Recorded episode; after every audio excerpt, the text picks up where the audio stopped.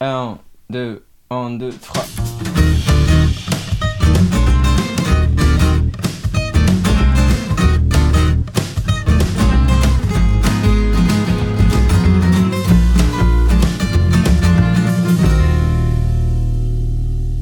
Milí posluchači, vítáme vás u dalšího dílu Mnoho povyku pro Damu, pořadu studentského podcastu Damukast, ve kterém spovídáme zajímavé osobnosti zpřízněné s naší školou napříč různými obory. Naším dnešním hostem je Karolína Plicková, absolventka DAMu, pedagožka katedry alternativního a loutkového divadla a autorka nedávno vydané knihy Pozorovat prázdný prostor. Dobrý den, Karolíno. Dobrý den. Děkujeme, že jste přijala naše pozvání. No já děkuji za pozvání.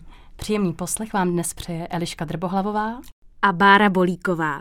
Tak hurá, jdeme do toho. Karolíno, začneme u vaší cesty na Damu.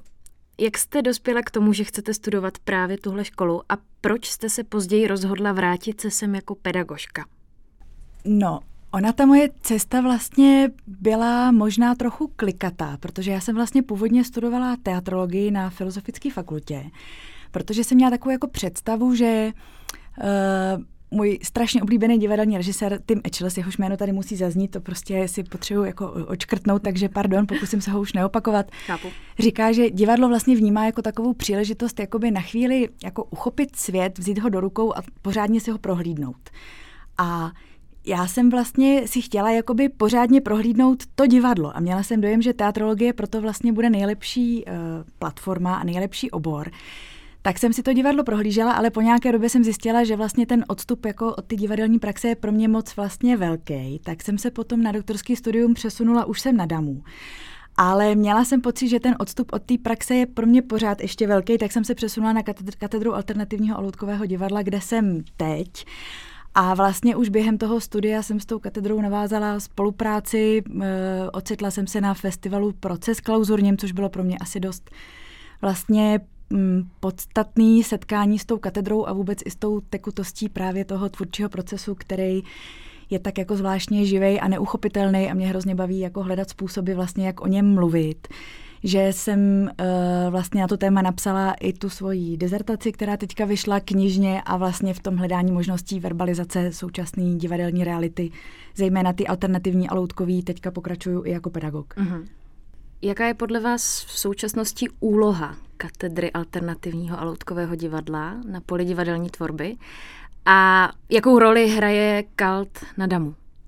Hmm, no, no tak asi bych začala takovým jako obecnými pojmy, že Kalt vlastně pořád vnímám jako určitou jako živou laboratoř, kde se vlastně pořád jako i hledá, co by to divadlo mohlo být. E, vlastně ty hlavní skripta Kaldu nesou název Stabilita v pohybu, což mě přijde docela šikovný, protože nějaký jakoby jádro nějakých jako přístupů k divadlu se vlastně přes uh, roky jakoby nemění a zároveň jakoby mění, protože je všechno v pořád jako v pohybu. Takže vlastně uh, Eh, hledá se tam, jako jakými obsahy lze vůbec dneska ten pojem divadlo naplnit, co vlastně třeba může znamenat to divadlo autorské, který mě teda zajímá jako eminentně, nebo co může znamenat divadlo postdramatické, jak vypadá divadlo objektové, loutkové, loutkové divadlo. Mám teď osobně pocit, že, a nejsem teda s tím sama, že je eh, na vzestupu, že strašně nějak dobře eh, se rozžívá a hledají se prostě nový způsoby, jak s tou loutkou a s objektem a s materiálem nakládat. Divadlo se propojuje s technologiemi, a vlastně ten kalt pro mě třeba osobně je strašně blízký tou otevřeností a i tím, že vlastně ty, i tu svoji jako vlastní definici nebere jako, něco, jako nějaký kánon, který je pevně uzavřený, ale vlastně i ta katedra se pokouší jako permanentně redefinovat vlastně sebe sama. Mhm. Pokouší se být sama trochu jako v pohybu v takový jako zvláštní uh, vibraci, která tomu pořád dodává život. Vy jste teď vlastně vyjmenovala hrozně moc funkcí té katedry a tak dokázala byste říct, co třeba na té katedře nejvíc oceňujete a jestli je naopak něco, co by se dalo ještě trošku zlepšit?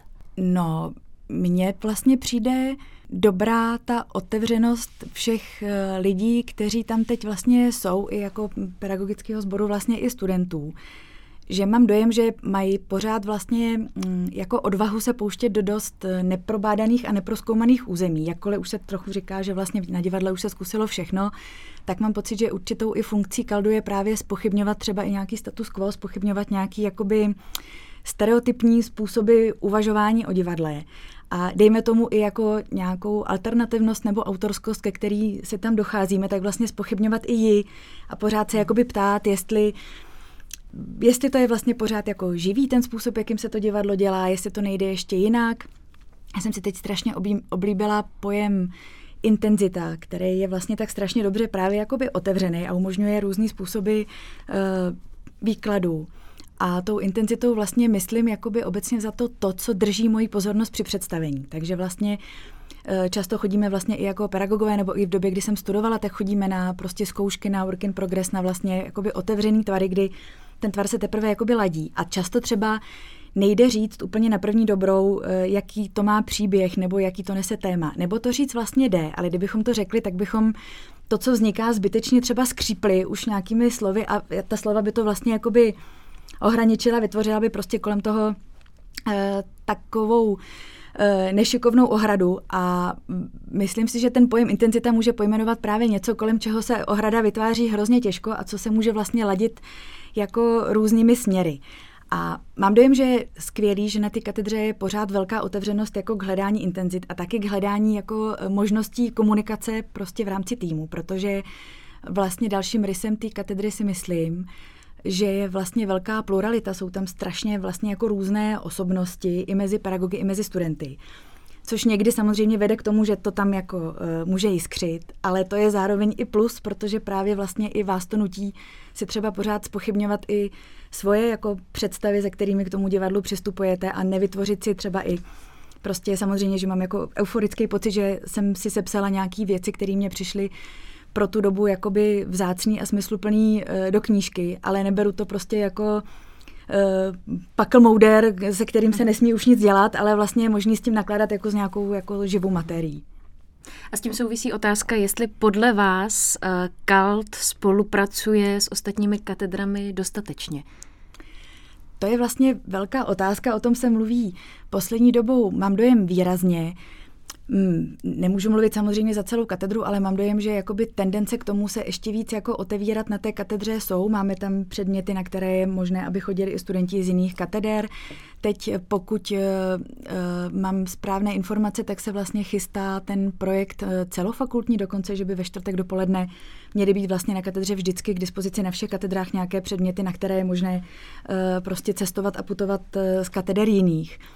A i třeba v rámci klauzurního festivalu Proces nebo teď v rámci našeho nového projektu Loutky v Řetísku spolupracujeme vlastně i s dalšími katedrami, takže věřím, že ta otevřenost je a často vlastně záleží třeba i na jednotlivci, aby jakoby si o to řekl. Ty loutky v Řetísku vlastně vznikly na základě poznámky Johanky Bartový, naší studentky, teď vlastně čerství absolventky, která na festivalu Loutex který byl mimochodem úplně parádní, byl v Alfredu ve dvoře, byl věnovaný loutkám pro dospělí a myslím, že tu diskuzi o současných loutkách strašně dobře otevřel, tak tam poznamenala, a proč se nehrajou loutky v řetízku. A vlastně Nějak se to dobře uh, chytlo, Braňo Mazuch, uh, šéf Kaldu, tomu byl nakloněn, vedení disku tomu bylo taky nakloněno a podařilo se nám vlastně v docela krátké době naplánovat jakoby novou programovou linii pro řetízek. Takže často věřím, že stačí vyvinout třeba nějakou vlastní iniciativu nebo vůbec jako formulovat nějaký přání a můžou se věci uvést do pohybu. Hmm, takže se dá říct, že vlastně tenhle projekt eh, Loutky v řetízku vznikl na základě jedné věty pronešené někde u piva? Přesně tak. To je skvělý. no a kdo se vlastně všechno na projektu podílí? Jsou to tedy jenom studenti katedry alternativního a loutkového divadla nebo ještě někdo další? Cílem bylo vlastně představit současnou loutkovou tvorbu studentů a čerstvých eh, absolventů. Vlastně ve chvíli, kdy jsme to plánovali, tak všichni byli studenti. Teď už mezi tím, než se to povedlo, přeci jenom chvilinku to jako trvalo samozřejmě, tak už někteří jsou absolventi, ale cílem je představit uh, loutkové autorské projekty, které vznikají přímo na KALT a které vlastně je možné vidět na festivalu Proces, na kterém ale je často takový nával, že se tam stěží uh, narvou vlastně lidé z katedry na to, aby se tam vešli ještě lidé z dalších kateder, takže a ty projekty často vlastně turují mimo Prahu po různých festivalech, ale vlastně chytit je v Praze nebylo doposud úplně třeba snadné, takže si představujeme, že by se mohla vlastně vytvořit nová tradice. Ty loutky v tom řetízku jako se občas zjevily, není to úplně, že by to teď spadlo z čistého nebe, ale vlastně navázat na, na už dřívější hraní a před, eh, jako umožnit prostě divákům i z řad širší veřejnosti uvidět loutkárny eh, z Kaldu. Bude to ve vybrané pondělky od 19.30 večer, takže chceme i trochu rozbít takovou možná stereotypní představu, že loutky jsou převážně pro děti, protože ne všechny loutky jsou převážně pro děti a zároveň uh, i loutky, které mohou být všelijak prostě vyhraněné stran jako publika, můžou být zajímavé pro dospělé a dokonce bych řekla, že velmi a mám pocit, že právě i s tím, jak se teď rozvíjejí uh, technologie a jak vlastně všichni permanentně v té jako roztřesené realitě hledáme nové a nové způsoby, jak spolu navazovat kontakt, tak to může jít třeba i strašně dobře přes prostě společný zážitek uh, jako s, s objekty, které se k sobě taky nějakým způsobem chovají a které mají spolu taky nějaké relace. A můžete nás konkrétně pozvat na nějaké nadcházející představení? Určitě moc ráda. Já doufám, že to datum nespletu. Je to 16. října od 19.30 v Řetízku, kdy se bude hrát projekt od formace Musashi Entertainment Company, který nese název Fabula Silvestris a na jevišti budou uh, pařezy a všelijaké fragmenty uh, živého světa, se kterými se v městě úplně běžně nesetkáme a uh, co se tam bude dít, už bych nechala jako překvapení. A spolupracujeme právě i se studentkou z katedry produkce s Bárou Maximovou, která souhlasila, že se o projekt bude produkčně starat, čehož máme velikou radost. Máme i další nápady na další spolupráce, ale je to teď vlastně úplně čerstvá věc, takže uvidíme, jak to vyroste.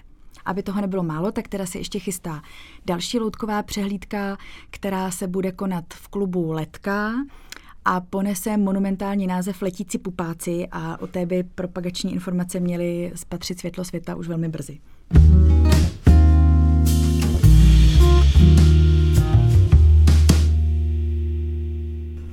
Mimo vaše další aktivity vedete na Damu také předmět prostor hmota komunikace. Co se pod tímhle názvem vlastně skrývá?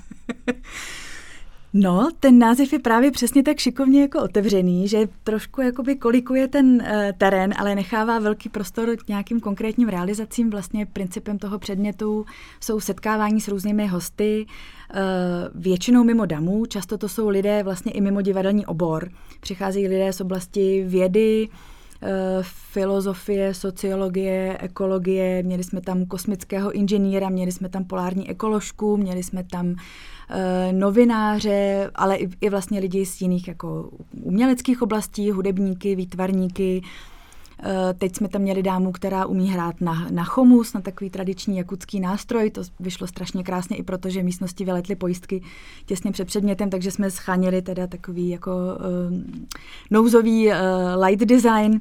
Kartářku. Uh, v podstatě jo, měli jsme tam přednášku o tarotu a o možnostech jeho výkladu, takže vlastně ta paleta těch možností je dost široká a vlastně jako Um, smysl je ten, tím, že vlastně na alterně často to divadlo vzniká bez jako předem daného uh, pevného fixovaného dramatického textu, ale vlastně všelijak jinak. Těch možností je veliká spousta.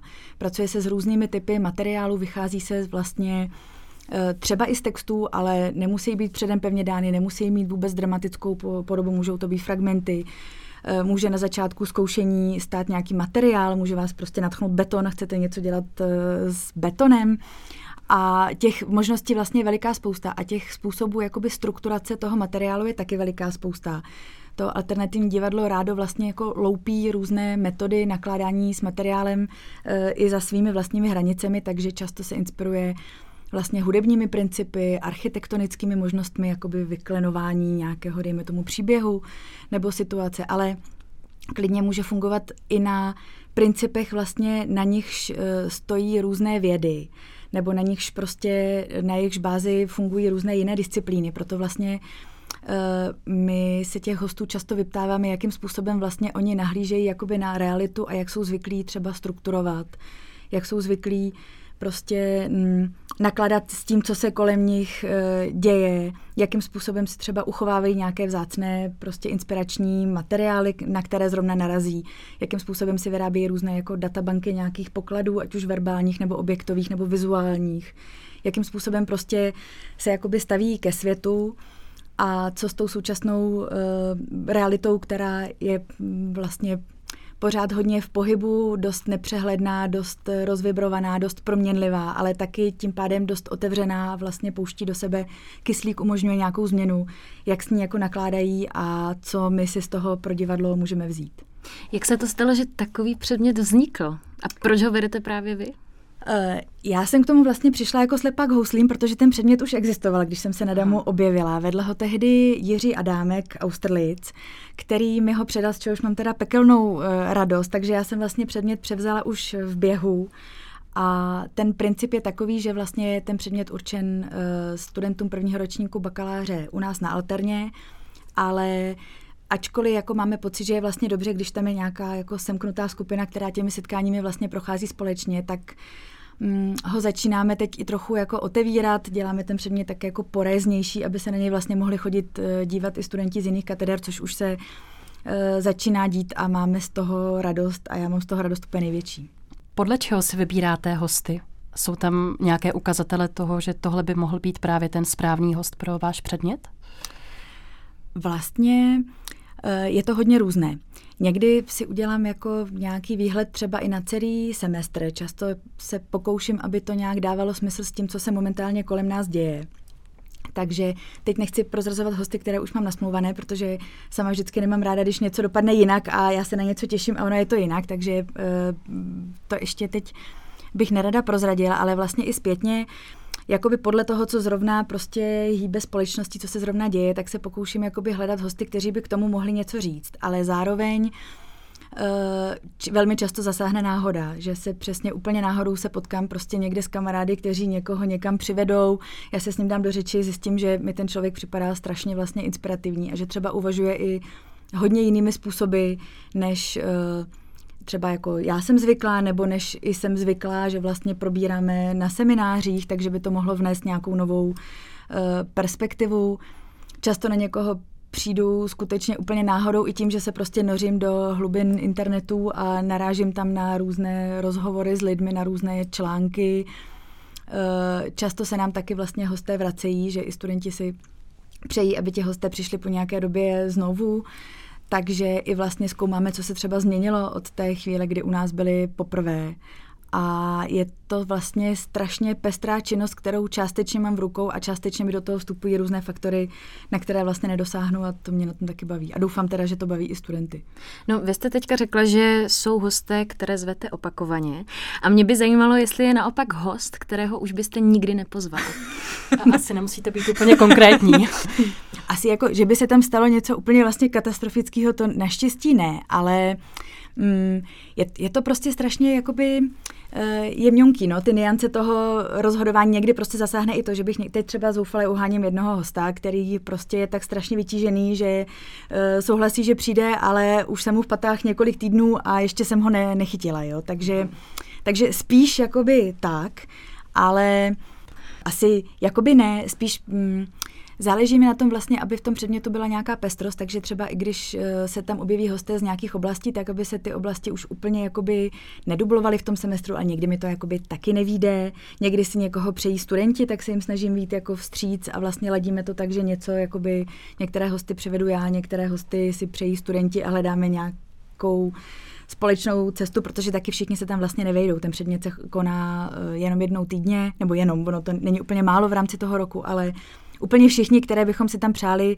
eh, tam nedostaneme třeba i z časových a kapacitních důvodů. Mm-hmm. No. Takže s jakým předstihem třeba musíte domlouvat většinu těch hostů, aby se to uskutečnilo?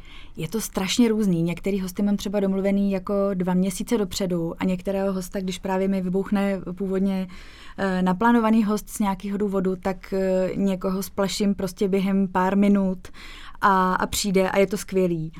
A taky se vlastně občas děje, že se tam třeba zjevují i pedagogové z Kaldu, protože si studenti sami vlastně přáli se s nimi potkat i jakoby v jiném rámci než během té samotné výuky. Takže byl tam třeba Braňo Mazuch, šéf Kaldu, byl tam Tomáš Procházka, který vlastně taky vede ročník a vede Alfred ve dvoře a, a další pedagogové. Je, to strašlivě různý a někdy mám pocit, že to nemám ani vlastně tolik v rukách, jak to možná vypadá.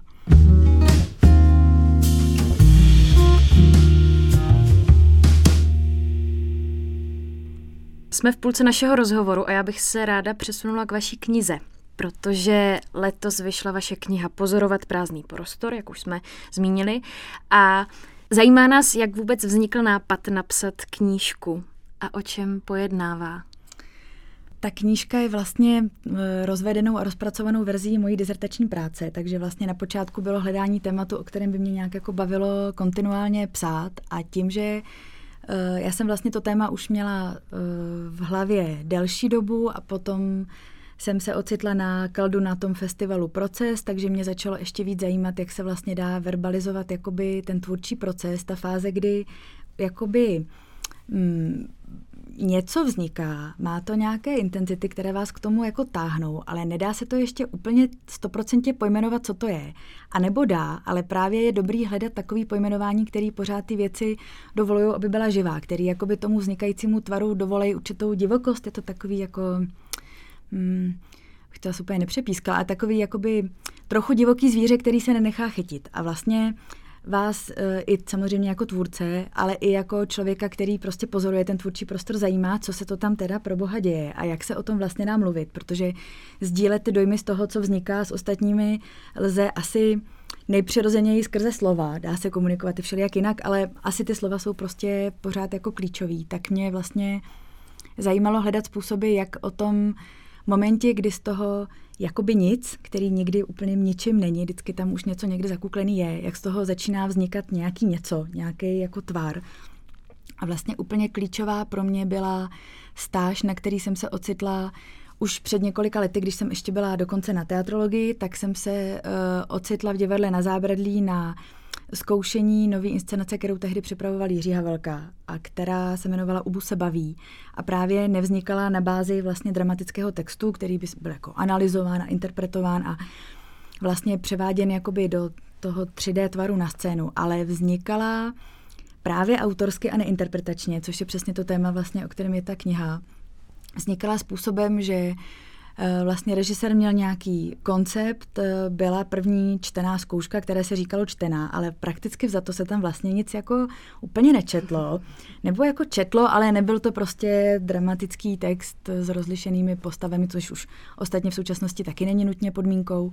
A uh, režisér přinesl vlastně různé materiály, různé knihy, pouštěl nějaké video, audiovizuální materiály, mluvil uh, o spoustě věcech, uh, mluvil o leteckých katastrofách, přinesl knihu o teorii chaosu, do toho se tam nějak teda motal Král Ubu od Alfreda Žaryho a nějaký jako ubovský inspirace. A já jsem na to na všechno koukala jako blázen, byla jsem vlastně dost jako zmatená, co se to děje, protože jsem u něčeho takového nikdy dřív nebyla, ale strašně mě to chytlo, mělo to v sobě přesně nějakou intenzitu, nějakého jako adrenalinu a napětí a tajemství a něčeho, co mě, mě strašně vlastně chytlo. A od té doby jsem se začala vlastně víc všímat těchto typů divadel, začala jsem si to hledat. O rok později jsem se ocitla v divadle Archa, kam přijela skupina Forced Entertainment, což jsou vlastně britští takový jako experimentátoři. Jejich šéfem je právě ten Echels a vlastně jejich pohled jako na svět a na divadlo mě úplně uh, utrhl ze řetězu a nějak se mi to prostě dlouho klubalo, až vznikla vlastně kniha, která hodně vychází z té první zkušenosti na zábradlí a z toho, co dělají Forced Entertainment a potom na ní navazuje moje další teda velice fatální zkušenost a to už byla tady na Damu, to už jsem vlastně studovala v doktorském a byla jsem na tvůrčím procesu inscenace Skončí to ústa, kterou vytvářel Jiří Adámek Austerlitz tady eh, vlastně pro disk s Alternou. A to byla taková objektová eh, objektovo akustická kompozice scénická, strašně potěuchlá a uh, úplně vlastně úžasná, která taky vznikala jiným než interpretačním postupem. Začínalo se vlastně pracovat s texty z experimentální poezie 60. let a ty texty byly převáděny na scénu v, um, takovým jako zvláštním způsobem vlastně hledala se nějaká logika nebo spíš nelogika, která funguje v těch textech. Protože ty texty, vždycky, když už máte pocit, že chytáte nějaký smysl, tak se vám to nějak tak jako divně zalomí. Ten konec vám tak nějak, jako nějak uteče a ta pointa se někam schová.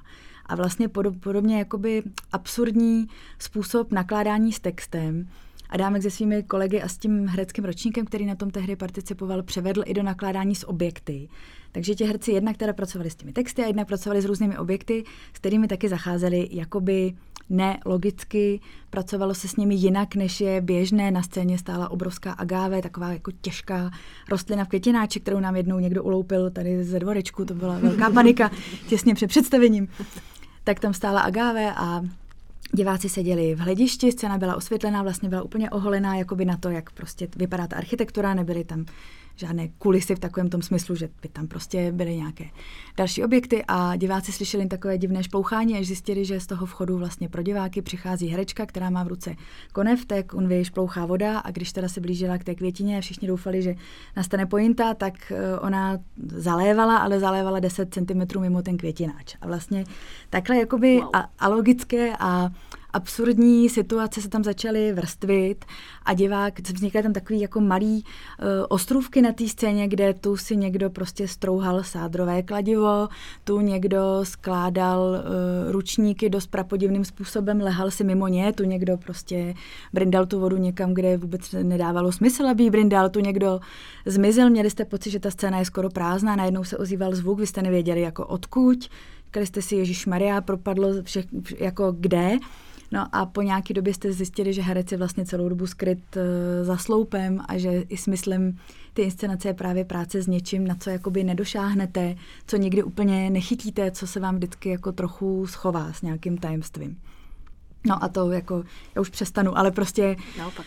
bylo to jako absolutně prostě fascinující zážitek, což vlastně je další zkušenost, která je uzamknutá v té knize. A poslední byla zkušenost s Petrou Tejnorovou, kde to zkoušení se krylo právě s, těma, eh, s těmi ústy v tom disku, takže jsem tam nemohla být tolik, jak bych si přála, ale to bylo zase vlastně jako taneční participativní věc, kdy diváci sedí v kruhu a ta, eh, ten tvar scénický se vlastně odehrává mezi vámi a v podstatě ten tvar, který se začíná rozehrávat, je dost o tom, jak eh, se na něj divák dívá. Jakoby ten tvar samotný je vlastně dost o divácké percepci, o tom vlastně, co se divákovi děje v hlavě a v těle, když se dívá na divadelní tvar, co třeba anticipuje, co si přeje, co si představuje, co se ho dotýká a, a tak. A taky je hodně o čase, což bylo téma, který mě vlastně taky strašně chytlo, takže ten je v té knize vlastně uzamknut taky. Toho je dost, to vypadá, že, že jste vlastně tyhle svoje zážitky vložila i do té knihy a nějakým způsobem je tam tematizujete. Je teda vůbec uh, možné nějakým způsobem vymezit, komu je ta kniha určena, případně komu byste ji doporučila?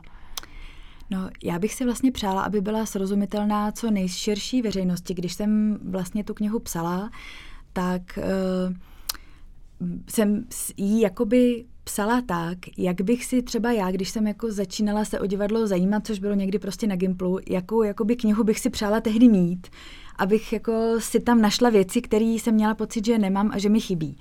A samozřejmě jsem měla jako uh, docela nervy, uh, jestli vlastně způsob třeba, nebo nějaký způsoby, který já jsem se jako objevila a nějaký nástroje vlastně, jak jako se vystavovat tomu chaosu, který v tomhle typu divadla prostě často nastává. Uh, jestli ty nástroje budou jako funkční a sdělní i pro další lidi. Zaplať pambu, teď mám dojem, že snad se to tak jako děje ale vlastně myslela jsem na to, aby to bylo pro studenty DAMu, třeba pro studenty alterny, ale i pro studenty jiných kateder, pokud by je tenhle typ divadla zajímal. Protože mám pocit, že některé ty nástroje vlastně strukturování toho materiálu nebo vůbec jako nakládání s tím, buď to prázdnem, které žádným prázdnem nikdy vlastně úplně není, protože do něj vždycky sákne sáknou vaše jako dřívější zkušenosti, sáknou do něj zkušenosti těch ostatních lidí, kteří jsou spolu s vámi na té zkoušce, tak i ta prázdnota, i ten chaos a neurčitost a všechny tyhle slova, který uh, může mít z nich člověk trochu jako mrazení, ale zároveň vlastně dávají možnost k velký jako svobodě a uh, k velkému prostě prostoru, který je plný kyslíku a ve kterým si můžete zkoušet věci, které vlastně v každodenním životě si třeba zkusit nemůžete. Takže tyhle strategie můžou být šikovný i pro lidi, kteří třeba se tomuhle typu divadla nakonec věnovat ani nebudou, budou dělat něco úplně jiného. A jako to už je taková divoká představa, ale třeba nebudou dělat ani divadlo, ale prostě jako jim můžou být uh, užiteční nějaký způsoby vlastně, jak se jako popasovávat s realitou, která se může jevit uh, neprostupně, ale nějakým způsobem vás prostě dráždí a nedovolí vám, abyste uh, si ji nevšímali. A máte už nějaké ohlasy od čtenářů? Naštěstí mám teď je ta chlubící fáze, jo, takže... Ano. Naštěstí mám, uh, mám uh, reakce od Alice Kobové, což mě teda strašně těší, která uh, mi vlastně dala hrozně dobrý opory, když vznikala ta kniha, když už byla hotová dizertace, se vlastně stala odbornou redaktorkou uh, převodu té dizertace do té knihy. Tak od té mám nějaké reakce, mám, dostala jsem vlastně, už když ta kniha vznikla, tak jsem dostala jakoby interní recenzi, která musí vzniknout, když ta kniha jako má projít recenzním řízením. Aby mohla být vydána v NAMu, tak mně přišla ta recenze, která byla pro mě jako osobně strašně podpůrná. Asi všichni, kdo prostě něco tvoří a, a jsou vlastně vystaveni jako veřejnému soudu nebo prostě nějakému veřejnému mínění, tak ta recenze jako uh, může udělat velké věci. A uh, já vlastně jsem nebyla zvyklá samozřejmě dostávat jako na svoji uh, práci takhle vlastně zevrubnou zpětnou vazbu a tohle mě strašně uh, Eh, tehdy potěšilo, to napsala Eliška Kubertová, tímhle bych ještě ráda veřejně poděkovala, protože mi to vlilo mnoho energie do žil. No a teď vlastně dostávám reakce převážně samozřejmě od svých známých, takže ty si knihu vozí k moři a na dovolenou a posílej mi fotografie, kde už kniha všude byla a co zažila, ale občas se mi někdy ozve i někdo, koho jsem dříve neznala, že si v ní něco našel, eh, co ho baví a to mě samozřejmě těší úplně pekelně taky bych třeba ráda, aby byla sdělná i pro lidi, kteří třeba vůbec jako uvažují o studiu na DAMu. Hmm. Že třeba i se jakoby rozmýšlí, jestli jako vůbec divadlo dělat a pokud jo, tak jaký a kde a na jaký katedře. A pokud se jim třeba i ta alterna může jevit jakoby v něčem uh, tak široká, že si nedovedou úplně představit, co to konkrétně obnáší, tak uh, bych si přála, aby třeba i v téhle knize jako našli nějaký klíček k tomu, vlastně, co by i od toho studia tady mohli čekat.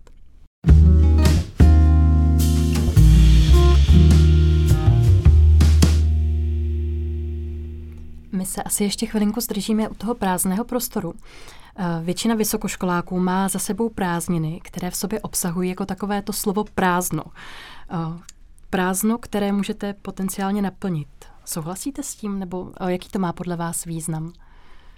No, pro mě vlastně léto je vždycky strašně zvláštní jako doba, protože než si, jako pro mě vyloženě čistě, čistě osobně, než si stačím uvědomit, že vlastně skončil jako uh, akademický rok a divadelní sezóna, tak než se naděju, tak v podstatě už se jako rozjíždí ten nový, ale je to taková jako trochu uh, fuka. A mě vlastně uh, to prázdno zajímalo v tom smyslu, že vlastně to um, prázdno stojí na začátku každého tvůrčího procesu autorského divadla a je to právě takový trochu prázdno v uvozovkách, což mám dojem, že ty prázdniny teoreticky za to můžou být taky.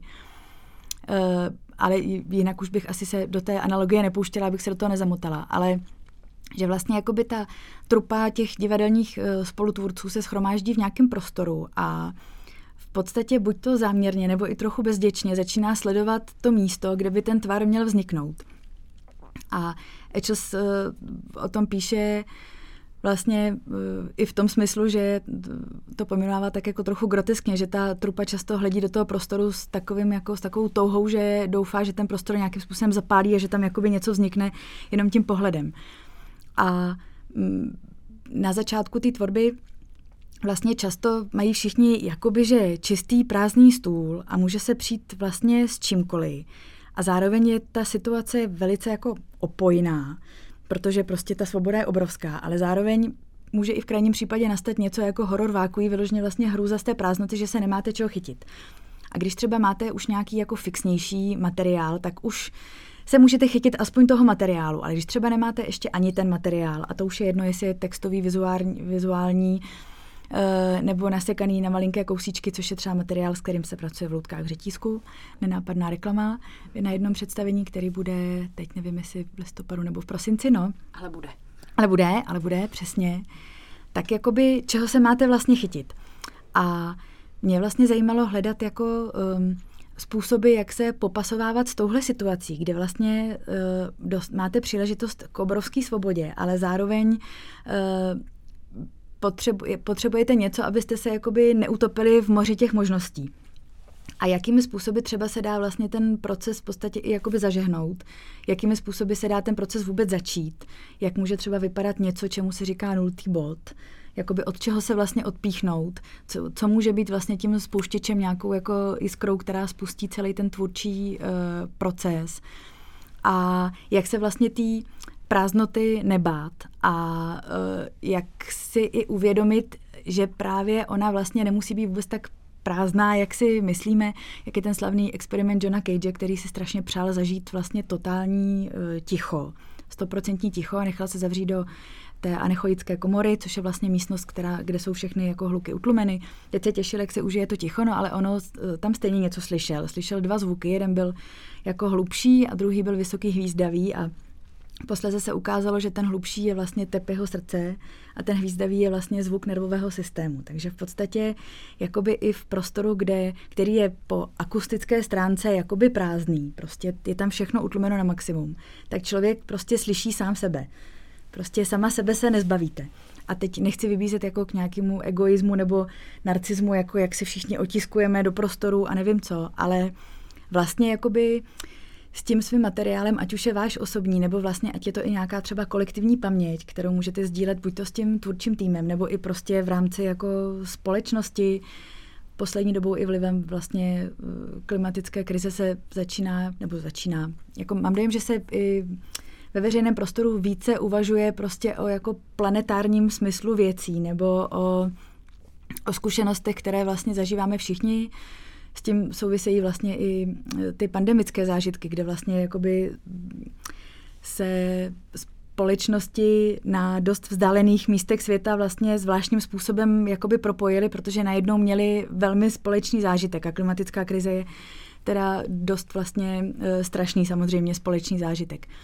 No, ale e, jakým způsobem si vlastně uvědomovat i takovýhle jakoby mm, nezřetelný a jakoby latentně přítomný obsahy, který vlastně už v tom prostoru jsou vždycky s vámi, ať chcete nebo nechcete. A teď vlastně taky jde o to, jakými způsoby s těmi obsahy můžete buď to vědomně pracovat, anebo že je někdy potřeba, a není to třeba úplně lehký, na ně vlastně jakoby zapomenout, abyste mohli začít tvořit o tom, o čem chcete, nebo abyste se mohli vydat nějakou jinou cestou, kterou jste se ještě nikdy eh, nevydali, abyste mohli opravdu jako vstoupit na ten terén, nějakým novým způsobem, který byste si chtěli vyzkoušet. No v dnešní době jsme zahlceni obrovským množstvím podnětů a, a, a různých povinností, tak jak vůbec takové prázdno, tvůrčí prázdno najít? Kde ho hledat, jak ho vyvolat? Jo. No, děkuji za otázku. Někdy je to, myslím, docela těžký a můžou k tomu sloužit i různý prostě fyzický vlastně cvičení, který vás jako sklidní. Pořád se mluví o tom, že divadle jako je klíčová prezentnost, takže se máte naladit na současný okamžik a všechno jako vypustit. Zároveň pokud divadlo má nějakým způsobem reflektovat jako to, co se děje za jeho stěnami, taky už někdy divadlo se neděje ve stěnách, ale děje se prostě v jiných prostorech, aby vlastně s tou realitou bylo ještě ve větším kontaktu. Ale pokud to má reflektovat, tak vlastně nemůže na všechno zapomenout. Ten autorský modus tvorby mám dojem, že je spojen s mnoha jako vlastně paradoxy a myslím, že na jeden jste právě jako narazila. Jak se vlastně dostat jakoby do prázdna, když eh, to prázdno důsledně vzato nikde prostě nenajdete. A jak se dá třeba i oscilovat mezi tím, jak být jakoby zapojen hodně do toho procesu a nechat ho na sebe působit ze všech stran a ponořit se do něj a zároveň jak dokázat být od něj vlastně pořád v nějakém odstupu, jak dokázat jako zapojovat kritické myšlení, být i v nějakém sebeodstupu sám od sebe, jakým způsobem vlastně komunikovat uh, v týmu. Teďka to bude teda jen jako drobná reklama vzniká, ještě jedna publikace, je to kolektivní monografie DAMu, která se jmenuje Divadlo a etika. A tam třeba eh, je spousta textů, který se věnují vlastně tomu, i jak se dá vlastně fungovat v rámci třeba nějakého tvůrčího kolektivu, kde není úplně jasně jako dezignovaný režisér, protože často se mluví o tom, že je dobré promýšlet eh, vlastně nějaké stávající hierarchie jinak, anebo je nějak jako promýšlet společně, nepřibírat prostě nějaké třeba hierarchické modely, které jsou už eh, hodně jako u nás zakořeněné, ale zároveň jako vyhlášení plošné nehierarchičnosti všeho taky není vlastně univerzální řešení, protože to zase přináší uh, jako starosti jiného typu. V momentu krize je vždycky dobré, když se ví, jako kdo má mít poslední slovo. Pokud se to neví, tak to může samozřejmě přinášet jako různé výzvy pro ten tým, ale zároveň zase prostě to ten tým může jako testovat. A já teď vlastně se pokouším udělat reklamu a zároveň nepropálit, o čem přesně ty texty jsou. Takže prostě vzniká nějaká kniha, která myslím, že přinese zase strašně dobrý vlastně opory pro to, jak i fungovat uh, v současné chvíli uh, v divadelním kolektivu. Mně teď ještě na závěr dnešního dílu napadá jedna otázka. A totiž, jaké jsou vaše ideální podmínky pro tvorbu? Kde hledáte to svoje tvůrčí prázdnovy? No, vlastně já se paradoxně asi ráda jako eh, zahlcuju vlastně věcma. Eh, nebo věcma. Prostě mm, přijde mi, že vlastně eh, dlouhodobě to není jako udržitelný přístup, takže si sama hledám i způsoby, jak prostě nacházet nějaké jako bubliny, kdy prostě vypnu a kdy si dovolím to skutečný prázdno. Ale jinak mám dojem, i ten předmět prostor hmota je vlastně proto jako skvělej, že je často východisko z krize nebo vůbec i nějaký dobrý nápad strašně dobře nalezitelný, když vlastně na sebe necháte působit uh, střepy z hrozně různých směrů. A často vám v podstatě jakoby uh, jeden problém někde vyřeší problém jiný. Prostě uh, to se často děje vlastně i při tom tvůrčím procesu, že se různé jako um, elementy nechávají vlastně uh, k sobě přibližovat a čeká se, jaká mezi nimi nastane vlastně chemická nebo fyzikální reakce, co o sebe křísne, kde najednou něco vedle sebe dobře zavrní. Eh, a mně se třeba osvědčila, možná dokonce už můžu říct i metoda, když z kraje se mi to dělo vlastně náhodně, že si píšu věci na různé jako malé lístky, které si tak jako hážu vlastně na stůl a když už je jich tam opravdu moc a nedá se s tím jako pracovat, tak se je pokouším nějak rozstřídit a při tom třídění mi najednou nějaký lísky kří, křísnou o sebe.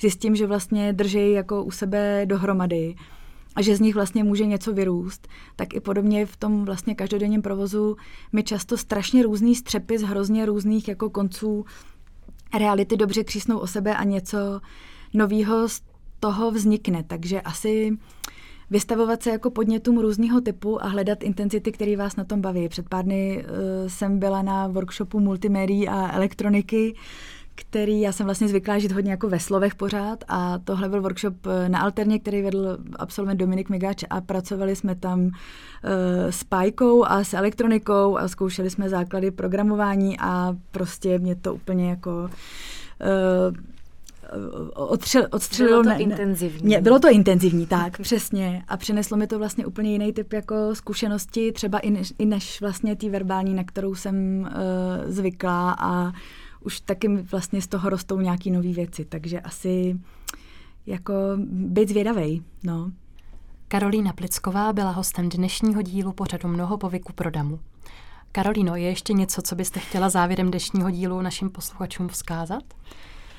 No já děkuji moc za pozvání a uh, asi kdo už na demo studujete, tak uh, tu buďte s námi, kdo tu ještě nejste, tak uvažujte o tom, jestli byste se k nám nechtěli přidat a přijďte na loutky v řetízku. Děkujeme, že jste dnes poslouchali, budeme se těšit zase příští měsíc. Děkujeme i vám, Karolíno. Loučí se s váma Bára Bolíková a Eliška Trbohlavová.